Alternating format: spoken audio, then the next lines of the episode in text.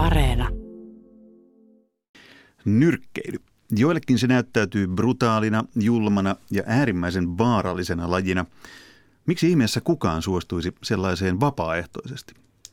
Toiset taas sanovat nyrkkeilyn olevan suoranaista taidetta, jossa älykkyys näyttelee isoa roolia. The sweet science, hmm, mitäköhän se tarkoittaa? Moralisointia ja romantisointia. Molempiin on varauduttava, kun nyrkkeilystä puhutaan. Katsotaan, miten tänään käy. Urheiluhulluissa yritetään päästä niin syvälle nyrkkeilyn ytimeen kuin se vain ilman hanskoja ja kehätuomaria on mahdollista. Tervetuloa keskustelemaan, vai pitäisikö sanoa tervetuloa kehään, Eeva Wallström ja Benita Heiskä. Kiitos. Kiitos. kiitos. Tota, Eeva, sä lopetit hiljattain pitkän ja menestyksekkään uras nyrkkeilijänä.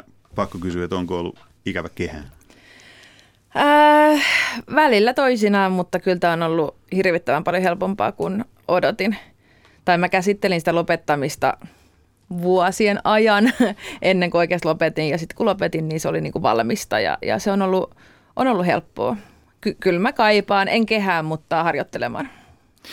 Benita Heskänen, sä oot Pohjois-Amerikan tutkimuksen professori Turun yliopiston John Morton keskuksessa. Tittelimini oikein? Kyllä. Yes.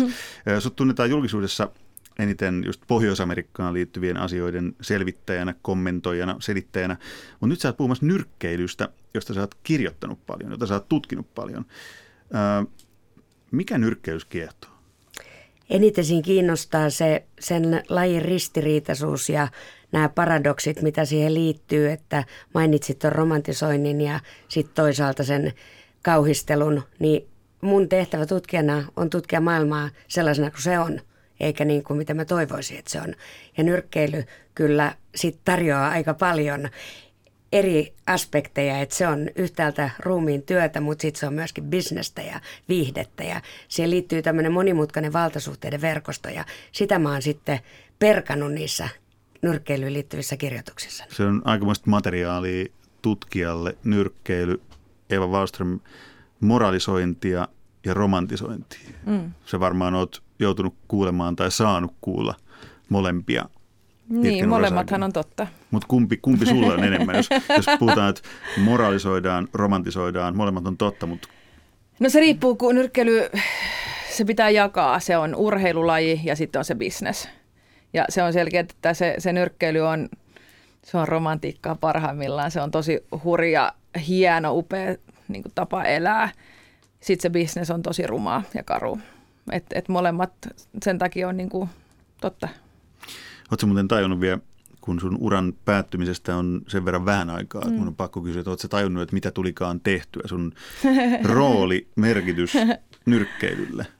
Naisten nyrkkeily, se oli aivan valtaisa ja fiksuimmat varmaan on ymmärtänyt sen jo, jo jonkin aikaa sitten, mutta urheilijalle itselleen hän valkenee usein vasta niin sen uran jälkeen. Niin. Että mitäs kaikkea on tullut tehty? Oletko no siis, tajunnut sen? No ihan vähän sen sillä että, että siinä aikana, kun mä nyrkkeilin vielä, niin kun alkoi tulla – salille semmoisia pieniä tyttöjä. Ne oli 5-6-vuotiaita ja ne tuli ehkä jossain palettihameesta tai jossain tuli nyrkkeilemään, mutta sitten niillä oli just ajettu siivokaljo, niin kuin mullakin oli. Ja sitten ne sanoi, että isona heistä tulee Eeva Wallström. Ja, ja jotenkin silloin mä näin, mitä on tapahtumassa, koska silloin kun mä aloitin, niin tytöt ei nyrkkeily. Ja, ja se, että ne jo pienissä saakka, niin vanhemmat tuo tytöt nyrkkeilemään nyrkkeilysalille, että se on täysin hyväksytty ja se tulee niin kuin leikin kautta. Niin sitten mä että Vitsi, miten siistiä. ja se on, voi ihan suoraan sanoa, että se on pitkälti sun ansio. Niin, vai se on kyllä siistiä. Tutkija Benita Heiskanen tähän sanoo? Ei pelkästään naisten nyrkkeily, vaan koko nyrkkeily Suomessa. Että profiili on noussut ihan huomattavasti, että mä oon ollut ihan 70-luvun lopulta 80-luvun alusta asti nyrkkeilyn tekemis- kanssa tekemisissä, kun mun veljeni Tom Heiskanen oli entinen nyrkkeilijä, mutta mutta siis, että se tapa, millä tämä laji on muuttunut näiden vuosikymmenten aikana, niin se on kyllä aivan huomattava ja se, miten se profiili on noussut tuon Eevan uran myötä. Mutta se, mitä puhuttiin tuosta niistä eri merkityksestä ja taite, taite, taiteellisuudessa, niin siis fyysinen kamppailu – nainen nainen tai mies miestä vastaan otetaan mittaa siitä, siitä kehon mahdollisuuksista ja tietotaidosta ja voimasta, niin sehän on aika sellainen voimakas kokemus, mutta se vaan, että pitkä aika oltiin sitä mieltä, että ei ole yhteiskunnallisesti ihan niin kuin sulateltavaa se asia, että nainenkin voi tällaista vallankäyttöä, tällaista fyysistä voimakkuutta esittää julkisesti. Sulla varmaan raivattavaa aika tavalla, niin kuin kaikki mm, ymmärtää uralla, niin kuin epäilijöitä on riittänyt jonoksi asti. Joo, Joo mutta mä oon sillä semmoinen, että mä käännän kaikki asiat jotenkin positiiviseksi ja niin kuin ihan luontaisesti teen niin. Ja, ja jotenkin aina kun tuli joku, joka vastusti nyrkkeilyä ja se, että naiset nyrkkeilee, niin – mä jotenkin näytin, että nainen voi nyrkkeillä ja sitten se taas kääntyi. Että useita, varmaan kolme tai neljä semmoista valmentajan matkalla oli semmoisia, jotka ei ole hyväksynyt naisnyrkkeilyä, mutta heistä on tullut mun valmentajia kuitenkin. Okay. Ja, ja, tota, ja sitten on ymmärtänyt, että okei, että, että, että nainenkin voi nyrkkeillä. Mutta sitten mä ymmärsin myös sen, että moni mies, jotka ei halua, että naiset nyrkkeillä, niin johtuu, se johtuu niin siitä, että ne ajattelee, että heidän kuuluu suojella naista – että nainen ei ole niin verta vuotava taistelija, vaan naista kuuluu suojella ja heidän tehtävä on suojella sitä naista, että he on niin se ritari. Mutta mitä jos nainen on vahva niin taistelija, niin, niin mikä on se miehen rooli silloin enää? Että et monilla tuli niin sitä kautta ehkä sitä ongelmaa myös.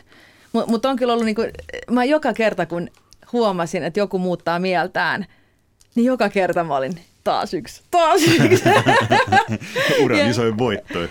Niin, jotenkin mä oon, niin kuin, mä oon tykännyt ja se on mulle ollut myös semmoinen niin kuin, motivaation lähde koko ajan se, että mä muutan nyrkkeilymaailmaa jollain lailla.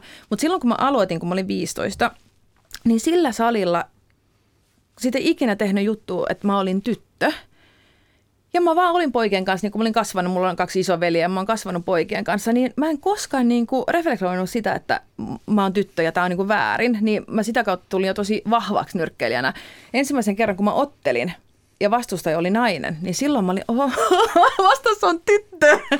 Apua, et silloin mä ekan, nyt lyödä Niin, että se oli vähän, silloin mä ekan kerran aloin ymmärtää, että niin joo, että, että se on niinku eri, mutta mut sitä kautta mä olin jo aika semmoinen niinku, et mä ajattelin, että mulla on oikeus nyrkkeillä ja ikinä ajatellut, että ei olisi. Myöhemmin vasta tuli sitten näitä, jotka oli vastaan. Tota, mä esitin tuossa alussa kysymyksen, johon mä haluan nyt palata. Se kiinnostaa mua erityisen paljon, että miksi joku valitsee lajikseen nyrkkeilyn? Eeva, miksi sä valitsit nyrkkeilyn? 15 äh, mä valitsin siksi, että se oli mulle niin äärimmäisen vaikeaa ja haastavaa – kivuliasta, enkä mä osannut, enkä mä ymmärtänyt ja se oli pelottavaa. se oli se syy. Ei, ei toi, ei toi kuulosti ihan sellaiset niin normaalit lajivalinnalta, en ole erityisen hyvä, vähän pelottaa ja sattuu ja silti päätän Joo, mä olin hyvä monessa lajissa, mutta se oli niinku helppoa juosta nopeammin kuin muut. Tai se oli helppoa ottaa pallo joltain ja, ja potkasta se maaliin. Ja mä niinku tyl, tylsistyin, että mä, mä hain aika paljon elämyksiä ja kiksejä ja muuta. Mutta sitten se nyrkkeli toisen haasteen ja mä, enkä kerran kun mä niin sparrasin, että oikeasti lyötiin, niin mä aloin itkemään. Mutta mä en ikinä enää halua tulla tänne. Ja sitten mä, niin kuin, kun mä pyöräilin kotiin, mä ajattelin, että huomenna menee paremmin. Ja mä jäin sille tielle, että huomenna menee paremmin. Että mulle se on ollut niin äärimmäisen vaikeaa ja mä en ole ollut niin kuin lahjakas nyrkkely, mä olen lahjakas treenaaja. Ja, ja niin kuin, että mun on ymmärrettävä ja sitten nyrkkeily on semmoinen suuri, suuri mysteeri. Ja mitä enemmän ymmärtää, oppii sitä enemmän niin kuin ovia aukeaa. Ja taas mä voin ymmärtää lisää ja lisää ja alkaa tuntua, että nyrkkeily kertoo mulle salaisuuksia jotenkin. Ja, ja sitten vielä sen lisäksi, niin se, että kun menin sinne nyrkkeilysalille, niin se tuntui musta niin oikeudenmukaiselta, että me oltiin kaikki niin kuin samaa porukkaa, oli minkä ikäisiä vaan, oli nuoria, vanhoja, oli eri ammattikunnilta, oli eri rotuja – ja me oltiin kaikki vaan niin kuin yhdessä nyrkkeilemässä. Ja niin kuin miten oikeudenmukaista ja miten siistiä se on, että me ollaan silloin yhdessä, ollaan me millaisia vaan. Niin se jotenkin puri mun sieluun tosi vahvasti. Perintä Heiskanen, sä oot ollut vuosikaudet tota, USAssa tehnyt äh, teksasilaisten ammattinyrkkeilijöiden kanssa niin tutkimustyötä. Niin onko tämä sun keskustelukumppani tänään, Eeva, niin poikkeus nyrkkeilymaailmassa vai kun sä kuuntelit tässä, että miten nyrkkeilijäksi on joku päättänyt ryhtyä, niin onko siinä jotain sellaista, mikä, mikä tutkijan korviin on kaikunut jo siellä USAssa, että jotain yhtymäkohtia? Joo, tässä on niin monta asiaa, mihin mä haluaisin sanoa, että no ensinnäkin se, että se, se voimakas kokemus siitä, että, että sen, just se, se kamppailu, se urheilullinen, se fyysinen, sellainen oma itsensä voittaminen, niin sehän tuo ihmiselle ensinnäkin mielettömän adrenaliini, tämmöisen, tämmöisen boostin, mutta sitten toinen on toi asia, mikä siellä kaikki nämä mun haastattelijat kertoi siitä, että, että kun mä haastattelin paljon nimenomaan latinoja, sekä miehiä että naisia, mutta myös muista ryhmistä, on pääasiallisesti latinoja, niin tuli se, että et yhteiskunnassa voi olla mitä tahansa ajatuksia siitä, että mitä latinot tai mustat tai valkoiset tai ketkä tahansa tekee, mutta täällä, kun se veri lentää, niin se on kaikilla punasta. Ja se on, se on itse asiassa sellainen, sellainen että, ja tuossa Texasin tapauksessa, kun siellä oli vielä semmoinen kuntonyrkkeilybuumi siinä samaan aikaan, kun tuli paljon naisnyrkkeilijöitä, niin ne, niillehän se oli sellainen tietynlainen luokkakokemus, että ne pääsisivät sinne autenttiseen ympäristöön, mutta ei sitten kuitenkaan nenät, nenät mennyt rikki. Et siellä tuli yhtäkkiä, siitä nyrkkeilysalista itse asiassa sellainen paikka, missä yhteiskuntaluokat kohtas, jotka ei olisi nähnyt missään muualla. Kaupungissa, jossa oli tosi vahva tällainen segregaatio, että latinot asuu tietyllä asueella, mustat ja valkoiset tietyllä alueella. Niin tämä oli tällainen kiinnostava oikeastaan sosiaalinen labyrintti. Mä haluaisin vielä sanoa tuosta tuosta sukupuoliasiasta, nimittäin se oli sellainen, että nämä mun haastateltavat miehet, latinot, jotka alkoi 5-10 vuoden iässä nyrkkeillä ja oli ihan kauhuissaan siitä, että naiset tuli sinne salille ensimmäistä kertaa, niin sen jälkeen, miten ne alkoi sitä omaa identiteettiään analysoimaan, mitä ei ollut koskaan tietenkään tapahtunut, kun kukaan ei ollut ennen kysynyt. Mutta sitten he alkoi pohtia sitä, että ai niin, että meidän pitäisi olla niinku machoja. Että itse asiassa kun nuo valkoiset yliopisto-opiskelijat tulee tänne Enkseleen paukuttelemaan, niin ne on aika machoja. Mutta on myöskin naisia, ketkä on machistas. Että mm-hmm. tota, et ne alkoi niinku pyörittää ja miettiä sitä. Ja vaan sen takia, että se kohtaaminen tapahtui siellä salilla. Ja sitten toi toinen asia, mitä Eeva sanoi, niin kaikki sanoo, että ei ole mitään väliä, mitä sä teet täällä, täällä salin ulkopuolella. Se, mitä sä teet täällä kehässä, se ratkaisee. Ja se tekee just sen lajin, sen yhden vertaisuuden. Just se siellä samalla aika, sama aika se voi olla niinku rosvoja ja poliisia yhdessä. Siellä on niinku prätkä, prätkäjengiläisiä poliisia yhdessä. Sitten siellä on rikkaita, siellä on köyhiä. Ja mä, itse asiassa mä, mä, aika paljon toimin niin, että mä katson itseni myös ulkopuolelta, mitä tapahtuu. Ja mä muistan kerran mä niin kuin oikein pysähdyin siihen, kun mä menin salille. Ja ensimmäisenä tuli yksi togolainen nyrkkeli, afrikkalainen se, me kuunneltiin musiikkia Afrikassa, mutta se otti musta kiinni ja se alkoi tanssia mun kanssa ja pyöräytti muutaman kierroksen. Sitten seuraavaksi tuli mustalainen. Se tuli vähän jotain niin kuin juttelee. Sitten tuli yksi ihan pikkukundi, yksi semmoinen, kenen kanssa mä oon paljon niin kuin harjoitellut. Se tuli halaamaan mua. Sitten tuli meksikolainen seuraavaksi. Ja kaikki puhuu eri kieltä keskenään, mutta silti on se sama niin kuin tapa olla yhdessä. Ja kaikki on niin kuin että nyt me tehdään tämä yhdessä. Ja me niin kuin pistää toisemme niin lujalle kuin me vaan voidaan. Missä muualla voi kokea semmoista, niin ei missä. Ja kun tämä tapahtuu missä päin maailmaa tahansa, että jos tiputettaisiin lentokoneelta niin kuin alas jossain vaiheessa, mä nyrkkeä salille, sä oot tervetullut. Tähän kuulostaa, kuulostaa tosi vaikuttavaa. Itse on paitsi Hyvinkäällä, kun jos on nainen. hyvä, hyvä korjaus, hyvä korjaus. Mä voin tuosta sanoa, että itse asiassa mun kirjassa käytä sellaista esimerkkiä, että mä tapasin siellä osavaltion senaattorin, striptistanssijan, ja, ja sitten näitä eri esimerkkejä, että ketä kaikki tulee sinne, siis ihan kuntonyrkkeilyn puitteissa sitten niiden, niiden ammatti- ja amatöörinyrkkeilijöiden ohella. Että kyllä se on aivan mieletön tämä, tämä tosiaan tämä labyrintti. Ja sitten se just, että, että kun mäkin menin sinne Texasin nyrkkeilysalille alun alkaen niin, että mä olin opiskelija silloin ja piti tehdä tällainen yksi tämmöinen tämmöinen tehtävä kurssille ja sitten annettiin tehtäväksi, että pitää mennä sellaiseen paikkaan, missä ihmisillä on voimakkaat ennakkokäsitykset, mutta sä pystyt esittämään siitä jonkun muun näkemyksen. Ja mä valitsin sitten tämän nyrkkeilysalin. Niin se jo, että mä olin ollut Suomessa toisella puolella maailmaa kymmenen vuotta sitten nyrkkeilyn kanssa tekemisissä, niin se riitti heille, että silloin saat niinku osa tätä tätä perhettä. Mm, kyllä.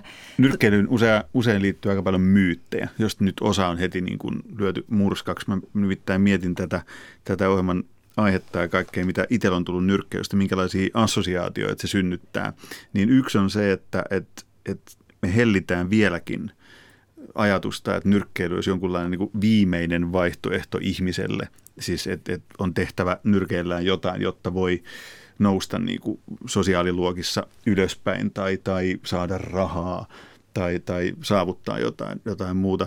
Niin, niin onko tämä tämmöinen niin elokuvien hellimä kuva jolla ei ole mitään todellisuuspohjaa vai onko sillä jotain todellisuuspohjaa? Eeva Vastum, sä et ainakaan nyrkkeily, nyrkkeily siksi, että se olisi ollut sulle mikään viimeinen vaihtoehto. Ei, vaan se oli ensimmäinen. Niin, koulussa, tota, koulussa loistanut tyttö, jaa. joka olisi voinut valita paljon muutakin, niin kuin sanoit, mm. että, että nyrkkeilyssä sä et ollut erityisen lahjakas. Joo, mutta siis toi mitä sä kerrot, niin se on osittain totta kyllä. Monille se on eri maissakin tai toisissa maissakin, ehkä Suomessakin semmoisille, jotka kasvaa kaduilla, ehkä ei ole vaihtoehto. Nyrkkeily on halpa harrastus, sinne otetaan heti vastaan ja se on semmoinen mahdollisuus joillekin, mutta on hirveän monia, niin kuin minäkin, mä oon kasvanut suomenruotsalaisessa perheessä, mun veljes tuli dipl- diplomi-insinööri ja mä oon saanut aika lailla kaiken, mitä on tarvinnut. Mä oon opiskellut kaksi ammattia, mä oon kirjoittanut kirjoja, Mä kirjoitin äh, L-ylioppilaspapereita. Mä niin olisin voinut tehdä mitä vaan. Ja miten pettyneet mun vanhemmat oli, kun mä valitsin nyrkkeilyn. Mutta mut tavallaan äh, nyrkkeily on ollut niin, se oli mulle niin äärimmäisen suurta, että mun oli pakko valita se. Se oli mulle iso mahdollisuus ja se, mä oon niin kokenut koko ajan, mä oon tosi etuoikeutettu, kun mä saan tehdä tätä. Että mulle se on ollut niin kuin jotain muuta.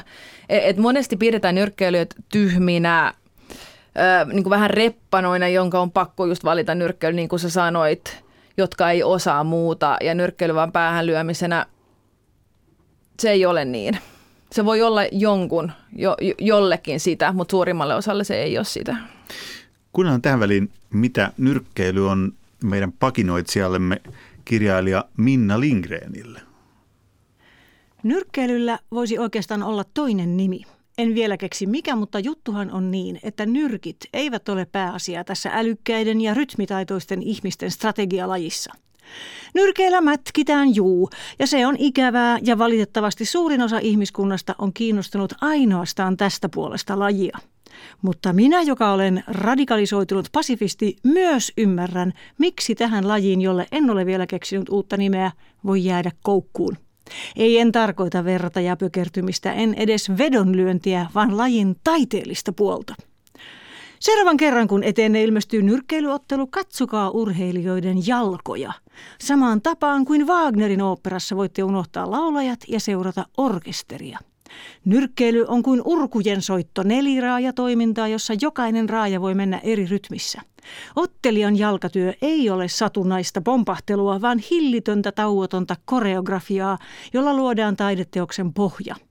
Niin kuin jatkuvan basson sointukierto barokissa, bluesissa ja jatsissa.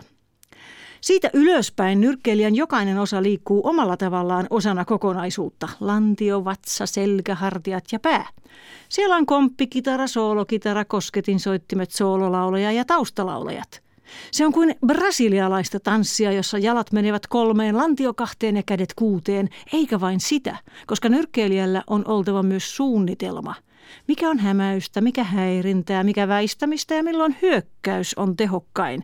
Ja tämä suunnitelma ei ole mikään kiveen hakattu strategiapäivitys, vaan se reagoi jokaiseen vastustajan liikkeeseen päästä varpaisiin. Ja tämän takia tämä laji on suuremmoisen vaativaa. Ja nyt tiedän, mikä sen parempi nimi on tästä eteenpäin. Rytminen neliraajatanssi. Näin. Vitsi, miten hyvä. Todella. Mä olin niin ihan kananlihalla, niin, kuin niin hyvin oivallettu ja ymmärretty. Wow. Nyrkkeilyn syvin olemassa. Täytyy sanoa, että mäkin yllätyin, vaikka tunnen kirjailija pakinoitsijamme Minna Lindgrenin pitkään tai ajalta aika hyvin, niin kun kuulin tämän pakinan, niin häkellyin. Siis Juu, Minna, Minnahan on ymmärtänyt kova. nyrkkeilyn syvimmän olemuksen nähtävästi ihan täysin. Rytmi... Enemmän kuin moni nyrkkeilijä. Niin, ry... rytminen neliraajatanssi. Nimenomaan. Eeva Wallström, Benita Heskanen, kelpaako tämä teille? Ehdot, ehdottomasti, että siis tää, sen takia nyrkkeilyyn verrataan myöskin tanssiin sen rytmin takia, mutta myöskin, että et siinähän on kaikessa, mitä siinä tapahtuu, on rytmi. Eli se, että ihan siinä harjoittelussakin, että jos sitä päärynää palloa hakkaa, niin siihen tulee semmoinen, kaikki perustuu rytmiin, mutta sitten myöskin sen käden ja silmän koordinaatio, että jos sitä ei ole, niin mistä ei tule mitään. rytmiin ja sitten vielä epärytmiin ja paljon niin kuin siihen, että sä saat vastustajan tietynlaiseen rytmiin. Sä opetat sille tiettyjä virheitä teke, tai tekemään virheitä, mutta sä muutatkin sen rytmin, jolloin se on väärässä rytmissä ja sä voit hyödyntää sitä. Ja tota, mulle nyrkkeily on ollut ammattiuralla varsinkin just sitä, että mä oon halunnut sit koko ajan niin kuin kauniimman ja kauniimman. Mä haluan liikkua kevyesti. Mä haluan päästä niin kuin aika helpolla sillä, että vastustaja tekee virheet, mä hyödynnän niitä. Uh, ja sen pitää olla niin kuin kaunis, ketterä, kevyttä, helpon näköistä.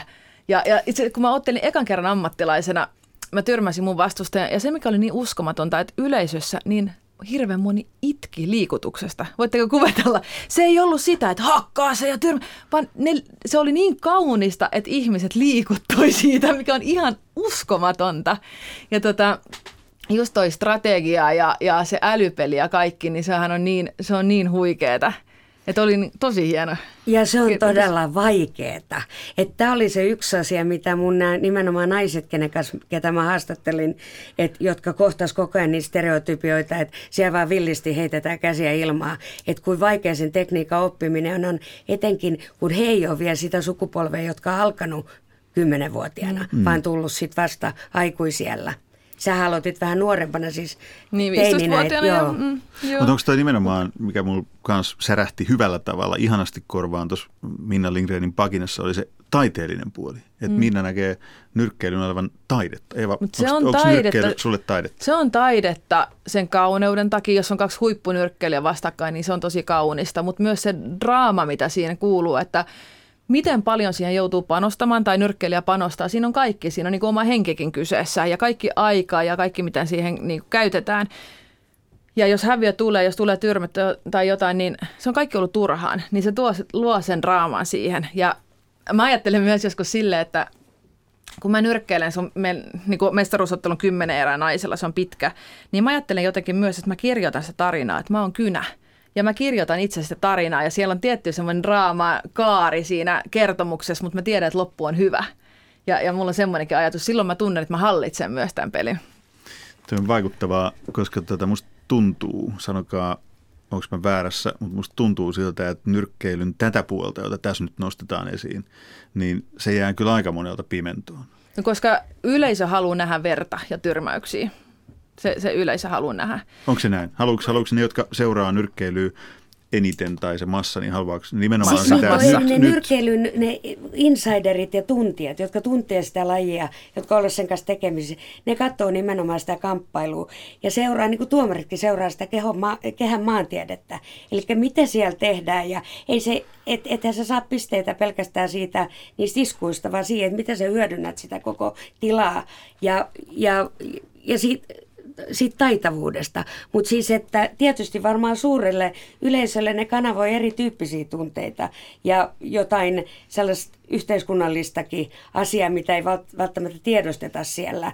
Esimerkiksi jotain, jotain omia pettymyksiä tai jonkun etnisen ryhmän kokemuksia voidaan kanavoida sen, sen ottelun kautta. Ja sen takia usein tulee tällaisia jotain, ainakin Yhdysvalloissa, niin mellakoita ja protesteja saattaa tulla ottelujen jälkeen että kun ei, ei käykään sitten, tai sitten tulee vääriä tuomioita, niin kuin usein tulee. Niin ja kyllähän se, vaikka siinä koettaisi kuinka, jos mäkin nyt tämän keskustelun jälkeen seuraan nyrkkeilyä taas vähän eri silmällä, niin, niin kyllä mulla ehkä vähän jää se jalkatyö niin kuin vähemmälle, jos mä katson, kun isku menee just suoraan perille ja katsoo, että okei, että nyt, nyt muakin alkaa vähän sattua mm. täällä kotikatsomossa. Niin se vie kuitenkin niin suuren huomion siitä. Se on vähän niin kuin, mitä tämä ontuva vertaus, että katsoo taitoluistelua ja jännittää vaan koko ajan sitä, että saako se nyt sen vaikeimman hypyn sitten tehtyä vai ei. Niin se nyrkkeilyssä se on koko ajan sitä niin kuin tyrmäyksen välttelemistä. Tai tyrmäyksen hakemista, niin. koska tota, kaikki tämä hienous, kaikki ne, se kaunis jalkatyö, nätit liikkeet, kaikki taktikointi, hämäys. Kaikkea se tehdään sen takia, että voitaisiin lyödä toista niin kovaa päähän kuin mahdollista loppujen lopuksi. Sehän on kuitenkin totta, että siitä on kyse. Ja niin kuin nyrkkeilyä voi tutkia, siitä voi kirjoittaa, sitä voi katsella, sitä voi harrastaa, sitä voi kokeilla, jopa sparrata, mutta niin kuin se oikea nyrkkeily alkaa silloin, kun lyödä, niin kuin tulee lyödyksi päähän ihan anteeksi, mutta helvetin lujaa. Ja siellä saattaa olla tuhansia ihmisiä katsomassa ja sun pitää nousta sieltä tai jatkaa sitä, vaikka sä oot sekaisin ja sä tunnet kipua ja sun pitää kääntää se voitoksi. Ja se, että mit, mitä silloin ihminen käy läpi, jotta pystyy vielä hyödyntämään niitä osaamisia niin kuin, ja yleisö vielä buua ja ne huutaa tyrmää ja niin edelleen. Että se, mitä silloin käy läpi, niin se, niin se, se on sitä nyrkkeilyä että kaikkea muuta voi katsella ja asiantuntijoita on niin paljon kuin, kuin yleisöäkin, mutta sitä ei moni tiedä, mitä se loppujen lopuksi on. Et tota, niin. Piti vielä sanoa tästä niinku vaikeudesta, että kun harjoitellaan näitä miljoonia osa-alueita, kun nyrkkeilyottelussa, niin kaikki nämä harjoitellut asiat niin vaihtuu sadasosa sekunnissa. Ja sun pitää koko ajan löytää se oikea ratkaisu. Jokaisen lyöntiin on olemassa oikea väistö ja oikea vastalyönti kaikki kun vastustaja tekee jotain, sä haluat hyödyntää sen virheet. Mutta se tapahtuu koko ajan, koko ajan, koko ajan, koko ajan, minuutti toisensa jälkeen näitä nopeita niin kuin, asioita, mitä pitää päättää. Se, mitä puhuttiin sit siitä, siitä luokkakysymyksestä, niin nämä tietysti nämä mun haastateltavat pääasiallisesti oli sellaisia, jotka oli aloittanut tosiaan 50-10 vuoden iässä. Ei ollut paljon sellaisia muita mahdollisuuksia, niin se kokemus, mitä he kertoo sen, että kun sä voitat – ja saat puolialasti tuhansien katsojien, miljoonien televisio katsojien edessä se, se tunne ja sitten päinvastoin se häviäminen sitten, tai vastaavasti se häviäminen, että kuin traumaattinen kokemus se on. Mutta sitten, että siinä tulee paljon tällaisia yhteiskunnallisia asioita, että, että portsari päästää ilmaiseksi ravintolaa tai sä pääset elokuvateatteriin ilmaiseksi tai voit mennä jollekin asuma-alueelle, minne sä et voinut ennen koskaan mennä sen kautta. Eli siinä on niin monta tasoa. Ja sitten tietysti täytyy ottaa huomioon, että nyrkkeilijöissä ja katsojissa on joka lähtöä. Kyllä, että, kyllä. Mm. Ja, ja jokaisella on eri tyyli ja toiset on, toiset on taidokkaampia ja toiset on sitten enemmän sellaisia mäiskiöitä. Että eihän niitä voi millään tavalla yle, yleistää, että jokainen ottelu on erilainen. Aukeeko sulle Eeva niin kuin baarien ovet, kun sä kävelet, niin portsari toivottaa tervetulleeksi. Tuolla, no kyllä... tuolla track recordilla, jos menisit, niin sanoisin, että joka paikka auki. Mä en käy baareissa. niin. No kyllä, kyllä mulla on etua siitä, että mä oon monessa asiassa. Kyllä mua kohdataan varmaan monesti ystävällisemmin ja suopemmin kuin ehkä jotain muuta se on. Se on kyllä näin. Mennään siihen, siihen minkä äsken sanoit ihan suoraan, että, että, että, että kun se sattuu helvetisti, kun mm. joku onnistuu ja osuu tai, tai kun sua lyödään mm. suoraan päähän, mikä niin kuin nyrkkeilyssä on se kuitenkin se helppo mm. lähtökohta ja tavoite, että mm. lyön toista päähän, jotta hän niin kuin tipahtaa. Mm niin se on ihan järjettömän vaarallista. Mm. Sä oot varmaan tiedostanut alusta lähtien niin ne nyrkkeilyn vaarat, mutta se mikä mua hämmentää, niin sä oot pysynyt tärkeimmästä eli päästä mm. koko urasaikana ajan niin kuin ehjänä. Mm. Miten se oikein tehtiin? Et jos sun, jos sun ammatti nyrkkeilijänä on ollut se, että sä otat iskuja vastaan kuitenkin jonkun verran, mm. niin sitten mä luin, luin susta hiljattain just uras päättymisen jälkeen jutun, missä kerrottiin, että että aivot on normaalissa kunnossa. Joo, miten, miten, miten joo, mä kävin, kävin aivotutkimuksissa tosi, tosi laajoissa tutkimuksissa ja se sanoi se, se tota, neurokirurgi, että sulla on kauniit aivot. Se sanoi, että ei mitään jälkeä nyrkkeilystä. Tota, mm, ammatti, ammattinyrkkeilyhän on sillä vaarallisempi kuin amatöörinyrkkeilyssä, että ammattinyrkkeilyssä on pienet kovat hanskat eikä pääsuojaa. Ja silloin tapahtuu oikeasti suurimmat vammat myös siinä, että me lyödään niin kuin helposti päät yhteen kallo vastaan kalloa. Ja mutta ammattiuran mä oon, mua valmennettu niin, että mä en saisi ottaa iskuja. Toisethan on semmoinen, että tappelee ja ne lyö enemmän kuin toinen ja voittaa sillä. Mm. Mutta mä oon ollut semmoinen, että jos muuhun ei osa, osua kertaakaan ja mä osun kerran, niin mä voitan.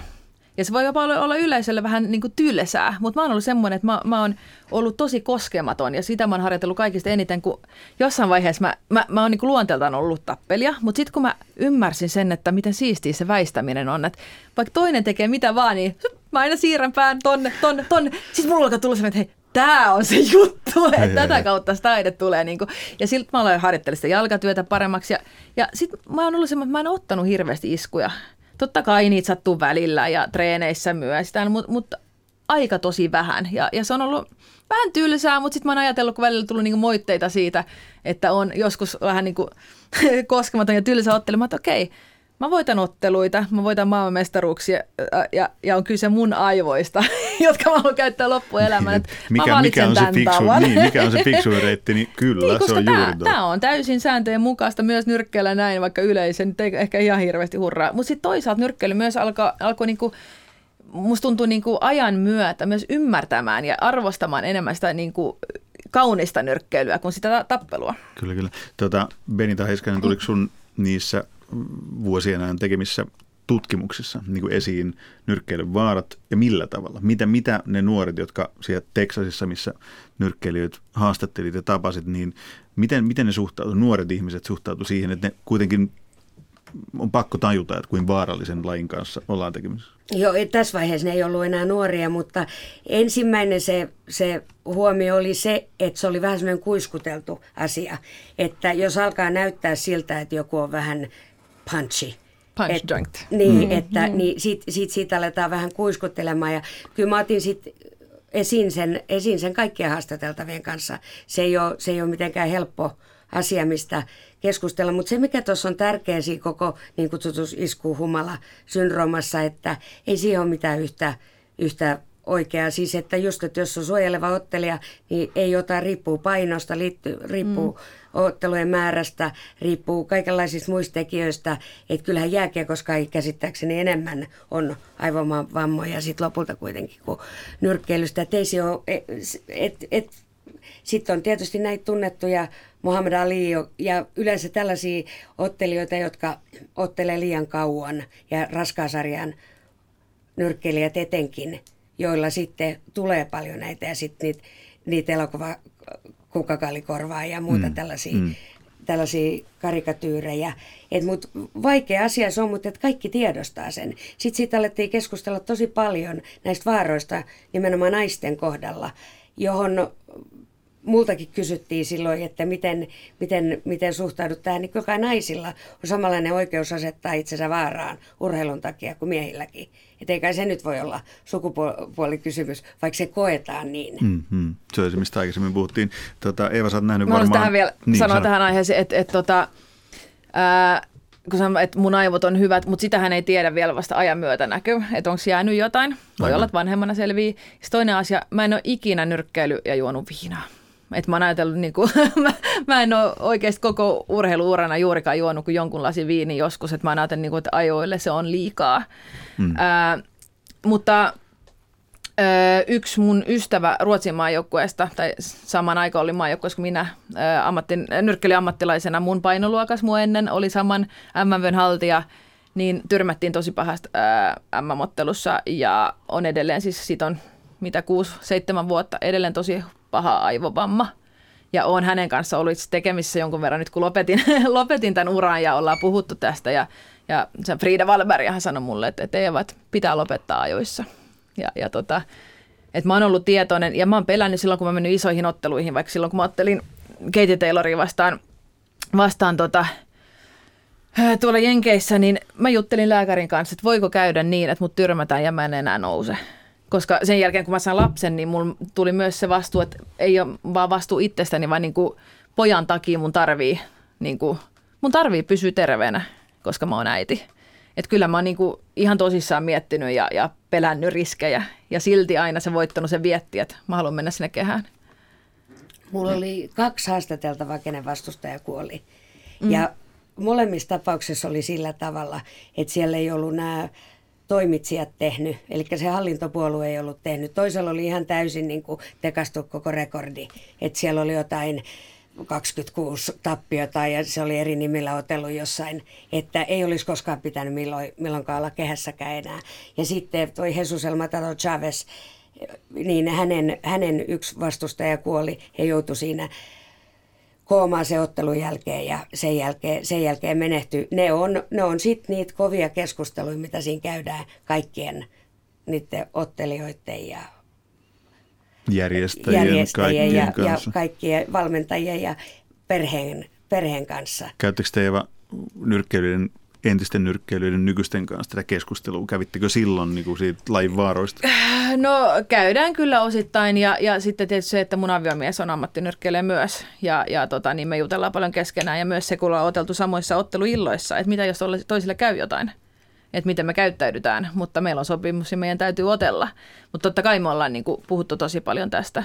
Mutta sitten myös se, että mä en halua, halua myöskään kellekään toiselle tuottaa mitään tämmöistä, niin, niin mä siinä mitä paremmaksi mä tulin, niin mä päätin, että mä en ottele huonoja vastustajia vastaan. Ei tekastua rekordia, ei huonoja ottelijoita, vaan kaikkien pitää olla MM-tasojen ottelut, jotta ei tapahdu tämmöistä. Ja myös silloin, jos sattuu no niin kuin muun verrattuna liian huono vastustaja, niin mä en satuttanut sitä, jos oli mahdollisuus tyrmätä. Niin mä en tehnyt sitä, koska mä niin kuin en nähnyt sitä tarpeeksi. Mä näytin, että mä olin parempi ja mä en halua tuottaa toiselle ihmiselle, joka myös voi olla vaikka jonkun äiti, mm. semmoista. Että mulla oli aina, niin kuin, se oli ehkä mun semmoinen niin heikkous nyrkkeilijänä myös.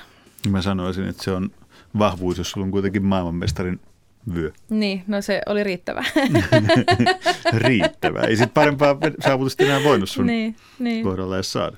Tästä tulee aika, aika mainiosti esiin karulla, mutta sitten kuvaavalla tavalla vielä toimista. Varmaan alussa joku mainitsikin, että, että se nyrkkeilyn paradoksaalisuus.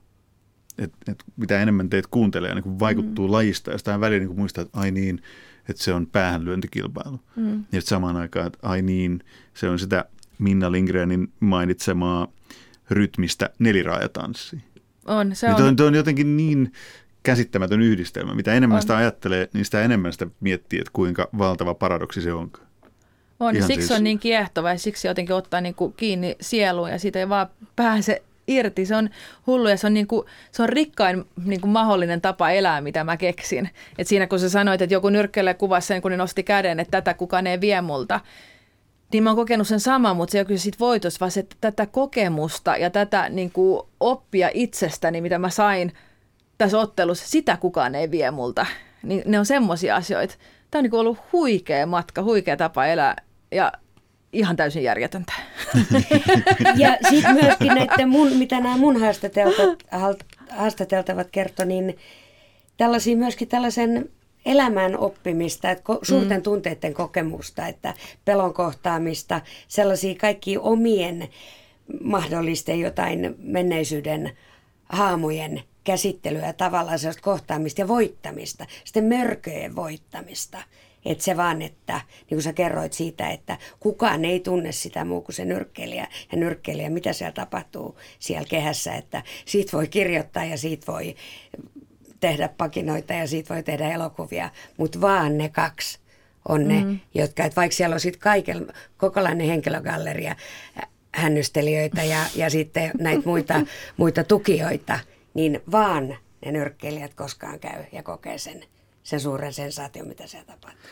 Tästä oltaisiin voitu puhua vielä niin kuin toinen 40 minuuttia. Jotenkin, nyt, nyt, nyt on sääli keskeyttää, mutta luvatkaa mulle, että puhutaan tästä vielä lisää joku toinen kerta. Selvä. Jollain näkökulmalla. Tämä oli Sopii. avaavaa ja ihanaa keskustelua. Kiitos Eva Wallström, Benita Heiskanen.